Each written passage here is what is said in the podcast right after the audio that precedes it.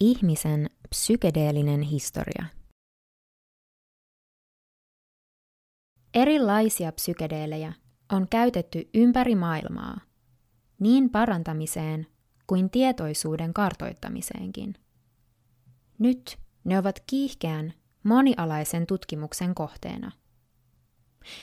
On esitetty, että psykedeellinen historiamme saattaisi ulottua jopa 50 000 vuoden taakse. Elämme psykedeelien tutkimuksen toista aaltoa. Vuosikymmenten hiljaisuuden jälkeen klassisiksi psykedeeleiksi luokitellut aineet ovat nousseet monialaisen tutkimuksen kohteeksi. Niiden käytöstä löytyy viitteitä lähes kaikilta mantereilta.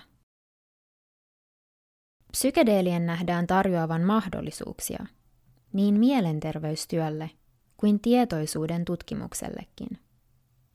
Niiden tuottamien aistimusten on ehdotettu olevan keskeisessä asemassa useiden kulttuuristen uskomusten muodostumisessa.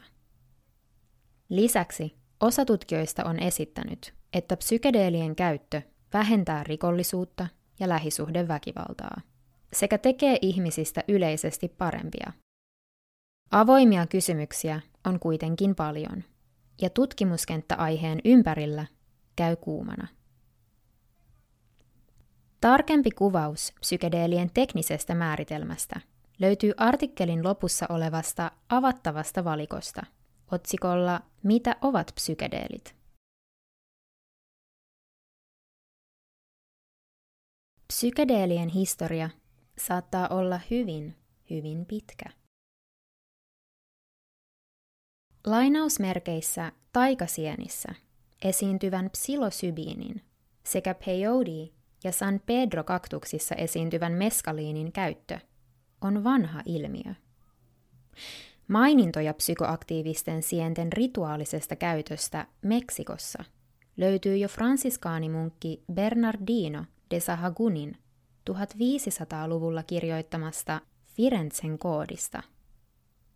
Psykedeelejä tutkivan etnobotanisti Giorgio Samorinin mukaan varhaisimmat Saharasta löytyneet arkeologiset todisteet viittaavat yli 8000 vuotta vanhaan ilmiöön.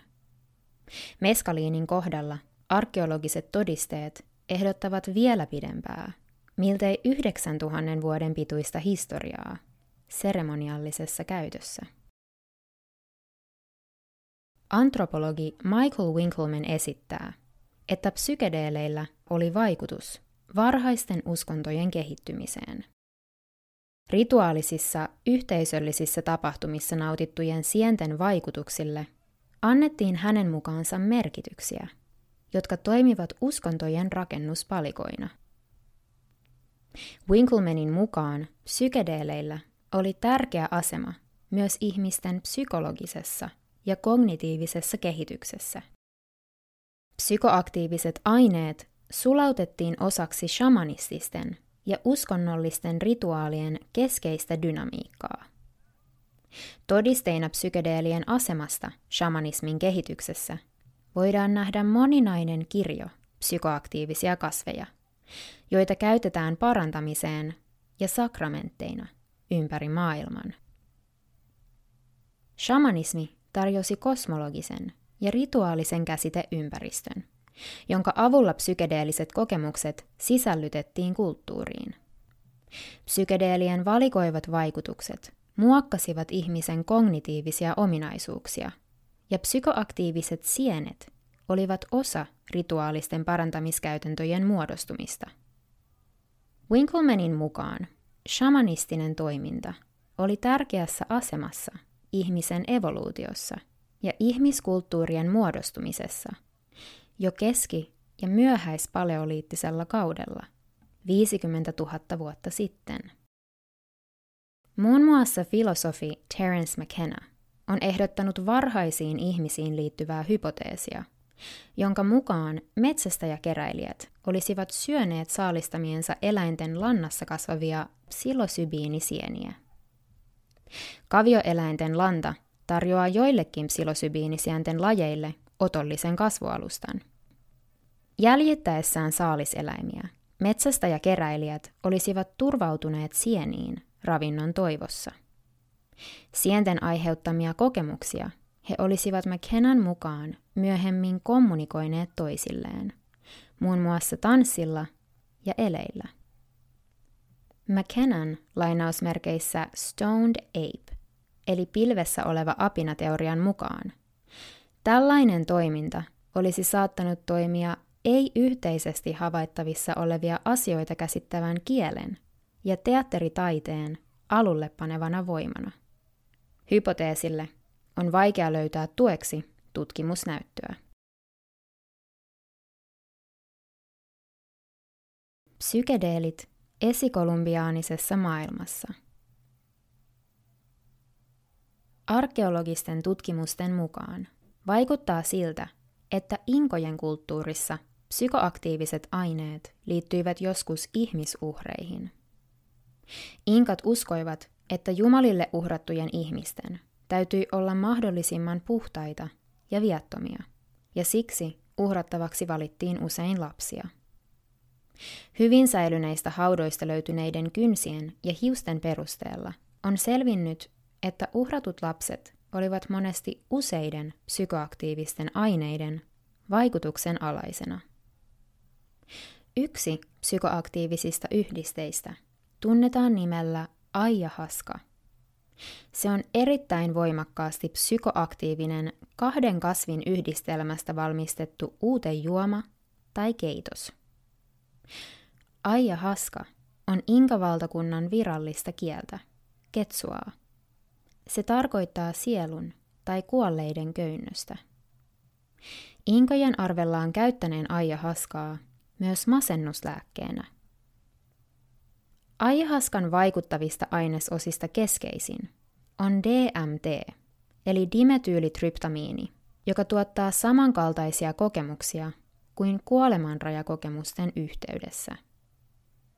Suun kautta nautittuna DMT pilkkoutuu nopeasti ruoansulatusentsyymi monoamiinioksidaasin toiminnan ansiosta, eikä aiheuta tajuntaa muuttavia kokemuksia.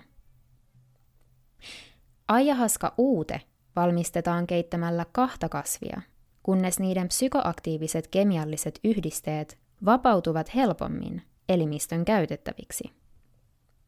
Keitokseen kuuluu Amazonin ajahuaskaliaanin lisäksi yleensä jokin toinen kasvi, kuten shamaanikahvikki, eli chakruna. Amazonin ajahuaskaliaani sisältää harmiinia, harmaliinia ja tetrahydroharmaliinia, jotka estävät monoamiinioksidaasin toimintaa ihmiskehossa. Shamaanikahvikin lehdissä taas esiintyy suurehko määrä DMTtä. Kumpikaan kasvi yksittäin nautittuna ei aiheuta samaa psykedeellistä kokemusta. Monissa kasvissa ja eläimissä on sisäsyntyisesti jonkin verran DMTtä tai sen jäämiä. DMTtä esiintyy useimpien nisäkkäiden, esimerkiksi rottien, aivoissa sisäsyntyisenä. Niin myös ihmisaivoissa. Syytä DMTn ilmenemiseen nisäkkäissä ja kasveissa ei tunneta. Vanhimmat arkeologiset löydökset aijahaskaan tarvittavien kasvien keräämisestä ja säilömisestä ehdottavat sen käytöllä olevan ainakin tuhat vuotta vanha historia. Antropologisten arvioiden mukaan aijahaskan käyttöperinne saattaa olla tuhannesta viiteen tuhanteen vuoteen vanha.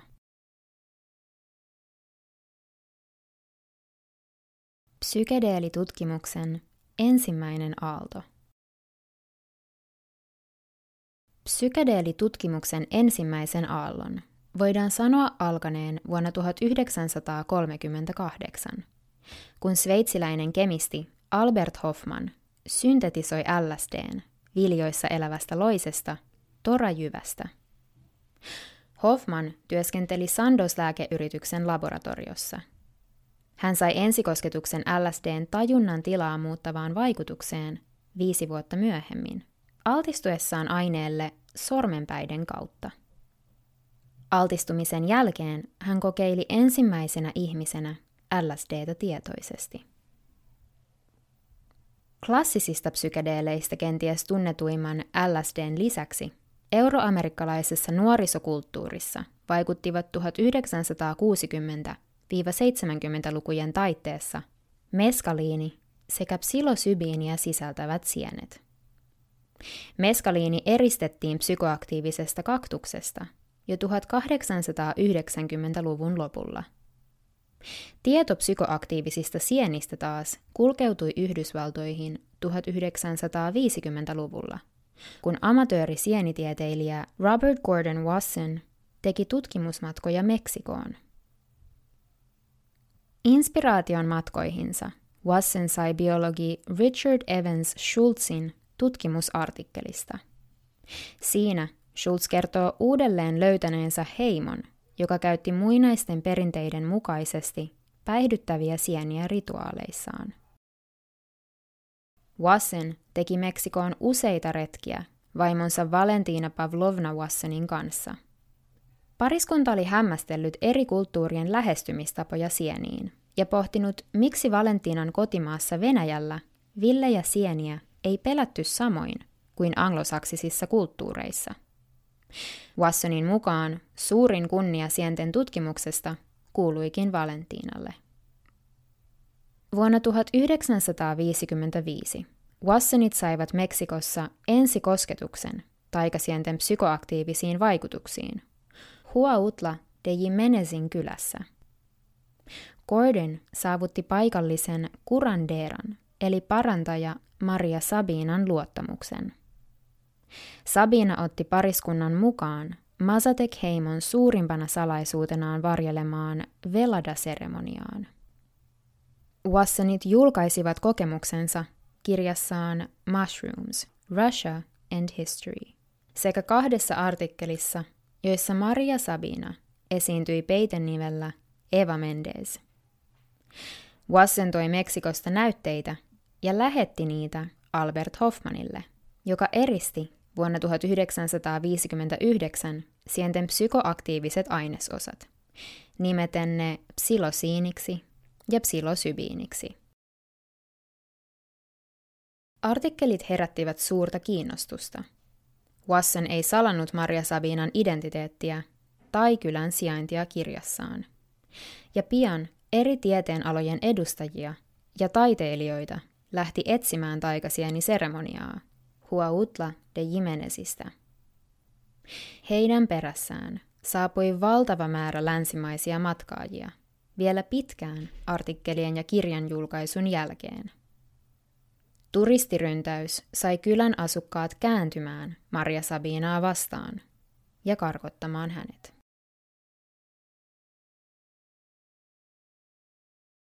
Psykedeelit parantajina ja shamaanien apuna. Psykedeeleistä on haettu apua parantamiseen ja parantumiseen niin historiallisesti kuin nykypäivänäkin. Psykedeeleillä parantaminen kytkeytyy laajempaan yhteiskunnalliseen keskusteluun parantamisen auktoriteeteista sekä terveyden ja hyvinvoinnin kulttuurisista käsityksistä. Latinalaisessa Amerikassa käytetään vaihtoehtoisena hoitomuotona muinaista kuranderismo-käytäntöä. Kuranderismo pohjautuu atstekaanien, maijojen ja inkojen käsityksiin sairaudesta ja terveydestä. Se korostaa suhteita luonnon ja hengen kanssa. Meksikon alueen alkuperäiskansoilla oli monia jumalia, ja sairauksia saatettiin pitää rangaistuksina. Tasapainon vuoksi valituilla kuolevaisilla oli voima parantaa. Tämä oli yhteisössä kuranderon ja kuranderan rooli. Muun muassa Maria Sabinan edustamassa Meksikon Mazatec-heimossa psilosybiinisieniä kutsutaan lapsiksi. Tällä kuvataan niiden vaikutusten leikkisää luonnetta. Mazatekit suhtautuvat psilosybiinisieniin kuin niitä asuttaisi elävä toimijuus. Maria Sabinan mukaan ennen Wassonin saapumista kukaan ei syönyt psilosybiinisieniä löytääkseen korkeamman voiman tai Jumalan. Niitä käytettiin parantamiseen. Eteläamerikkalaisissa kulttuureissa psykedeelejä käytetään rituaalisesti edelleen. Amazonian alueella esimerkiksi janomamit, kunat ja tukanot käyttävät rituaaleissaan psykoaktiivisia kasveja ja sieniä. Ne nautitaan yleensä illan hämärtyessä, hiilipannujen tai soihtujen himmeässä valossa. Joidenkin kulttuurien piirissä uskotaan, että päiväsaikaan nautittuna psykedeelit saattavat aiheuttaa ongelmia, eivätkä niiden synnyttämät näyt ole niin voimakkaita. Niillä katsotaan olevan myös yhteisön sosiaalista yhteenkuuluvuutta lisäävää voimaa. Joissakin eteläamerikkalaisissa yhteisöissä Aija-haskan tuottamat muutokset maailmankuvaan ja aisteihin nähdään niin tärkeinä, että myös raskaana olevat naiset ja vastasyntyneet juovat keitosta. Tällaista tavataan muun muassa Kolumbian ja Brasilian alueella elävien tukanoiden parissa. Sekä Santo Daimen ja Uniao de Vegetalin uskonnollisissa yhteisöissä Brasiliassa. Shamaani on yleistynyt käsite, jolla eurooppalaiset määrittelevät laajaa kirjoa kulttuurisia perinteitä Etelä-Amerikassa, Aasiassa ja Afrikassa. Sana shamaani juontaa juurensa itä-aasialaisesta mantsutunguusin kielen sanasta shaman, joka vapaasti suomennettuna tarkoittaa hän, joka tietää. Sanaa käyttävät myös Siperian evenkit. 1800-luvulta saakka lainausmerkeissä shamanistisiksi kulttuureiksi on kutsuttu monia kulttuureita, joissa shamanistisia tekniikoita käyttävien henkilöiden yhteisöllinen asema viittaa henkiseen parantamiseen, uskonnolliseen johtamiseen ja yleisen neuvonantajan rooliin. Eteläamerikkalaiset eivät käytä parantajasta nimeä shamaani, vaan esimerkiksi sinshit, paiet ja kurakat. Amazonian alueen alkuperäiskansojen uskomusympäristöissä ja arkikulttuureissa suhteet kaikkien olentojen välillä ovat keskeisessä asemassa. Shamaanit ovat erikoistuneet näiden suhteiden manipuloimiseen. Kasveilla ja eläimillä nähdään olevan tietoisuus, ja psykoaktiivisia kasveja pidetään niiden joukossa erittäin voimakkaina.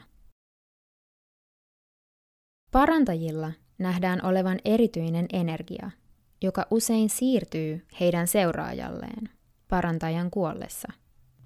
Tässä uskomusympäristössä on olemassa myös pahantahtoista energiaa, joka arkitodellisuudessa saattaa näkyä pahoina tekoina tai sairauksina.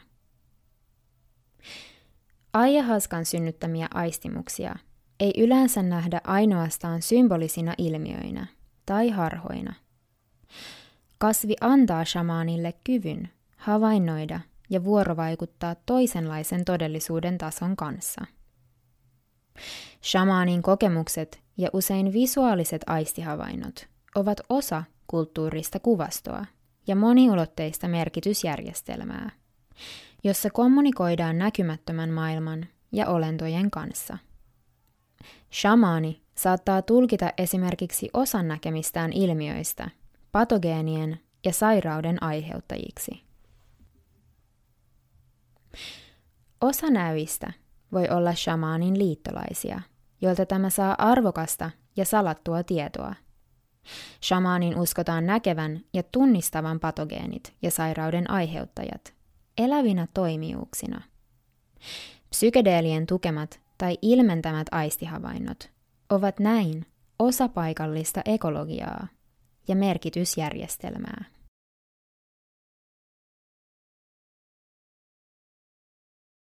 Psykedeelit herättävät nykytutkimuksessa paljon kysymyksiä. Psykedeelejä käsittelevä nykytutkimus on laaja-alaista ja elinvoimaista. Tällä hetkellä tutkitaan useiden psykedeelien tehokkuutta esimerkiksi traumaterapiassa ja riippuvuuksien hoidossa, sekä syömishäiriöiden, masennuksen ja ahdistuksen hoidossa. Psykedeelitutkimuksen keskeisiä kysymyksiä tällä hetkellä ovat, miten lisätä psykedeelien ympärillä vaikuttavien ilmiöiden inklusiivisuutta, miten alkuperäiskansojen tieto huomioidaan, miten psykedeelit vertautuvat esimerkiksi masennuksen hoidossa muihin lääkkeisiin, millaisia ovat poliittiset jännitteet aiheen ympärillä – Miten puretaan psykedeeleihin liitettyjä pinttyneitä mielikuvia? Miten psykedeelit vaikuttavat yksilöllisiin uskomuksiin tai poliittisiin näkemyksiin? Kuka saa antaa psykedeeliavusteista terapiaa ja tuleeko hänen itse olla kokenut psykedeelien vaikutus? Miten psykedeelien haitat tunnistetaan ja minimoidaan? Filosofit ovat kiinnostuneita selvittämään, mitä tarkalleen ottaen ovat psykedeelikokemusten aikana tapahtuvat muutokset kokijan käsityksessä itsestään. Lisäksi tutkimus keskittyy suureen määrään sosiaalisia, eettisiä, yhteiskunnallisia ja teknisiä kysymyksiä. Yksi tärkeimmistä kysymyksistä on kuitenkin se, miten psykedeelien ympärille muodostunut lainausmerkeissä hypekupla puhkaistaan turvallisesti. Ylenpalttisen hehkutuksen ansiosta moni uskoo, että psykedeelit ovat vastaus kaikkeen. Näin ei missään tapauksessa ole. Psykedeelit saattavat muuttaa yksilön persoonallisuutta avoimempaan suuntaan, joskus pysyvästikin, mutta muutokset eivät ole tarkasti ennustettavissa. Psykedeelien käyttö ei muuta yksilön poliittis-ideologista arvomaailmaa ennakoitavalla tai hallittavalla tavalla. Hyvin usein psykedeelien vaikutukset tulkitaan positiivisina, ja monesti ne kaikilla mittareilla mitattuna ovatkin sitä. Mutta kysymyksiä on edelleen paljon. Yksi psykedeelitutkimuksen toisen aallon trendikäsitteistä on mikrodoussaus – eli mikroannostelu. Sillä tarkoitetaan psykedeelien käyttöä hyvin pienillä annoksilla muutamien päivien välein.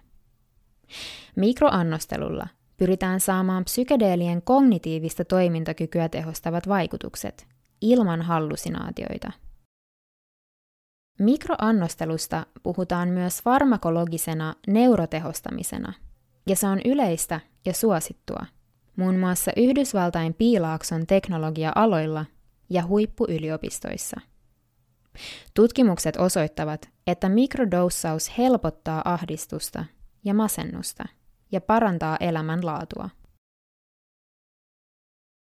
Psykedeelit ovat herkkiä kontekstille. Useimmat tutkijat ovat yhtä mieltä siitä, että ympäristöllä, uskomuksilla ja odotuksilla on suuri vaikutus siihen, miten psykedeelit koetaan. Psykedeelejä on luonnehdittu epätäsmällisiksi tietoisuuden tehostajiksi, sillä niiden tehostavaa vaikutusta tietoisuuteen on hankalaa hallita. Psykedeelitutkimuksesta on tavallaan tullut oman menestyksensä uhri, sillä se on herättänyt suurta kiinnostusta myös tiedeyhteisön ulkopuolella.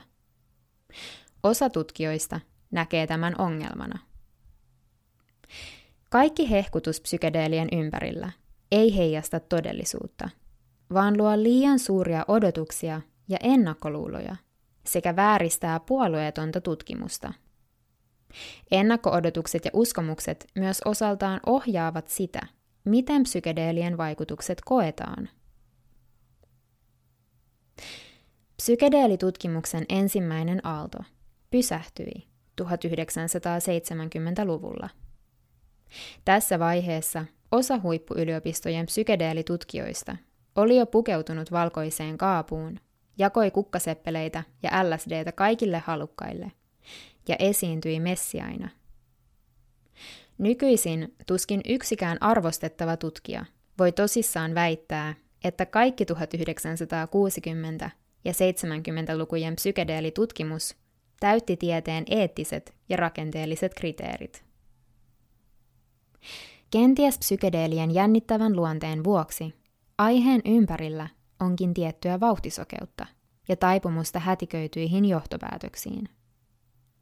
Tiedeyhteisön keskuudesta kantautuva viesti on selvä. Tarvitaan malttia. Selvitettävää on vielä paljon. Kirjoittanut Tuomas Kuusisto. Tuomas Kuusisto on kulttuuriantropologian maisterivaiheen opiskelija. Hänen pro-gradu-tutkielmansa käsittelee toimijuutta ja kasvinäkökulmahypoteesia psykedeelien antropologisessa tutkimuskirjallisuudessa. Podcast-lukija Nelly Staff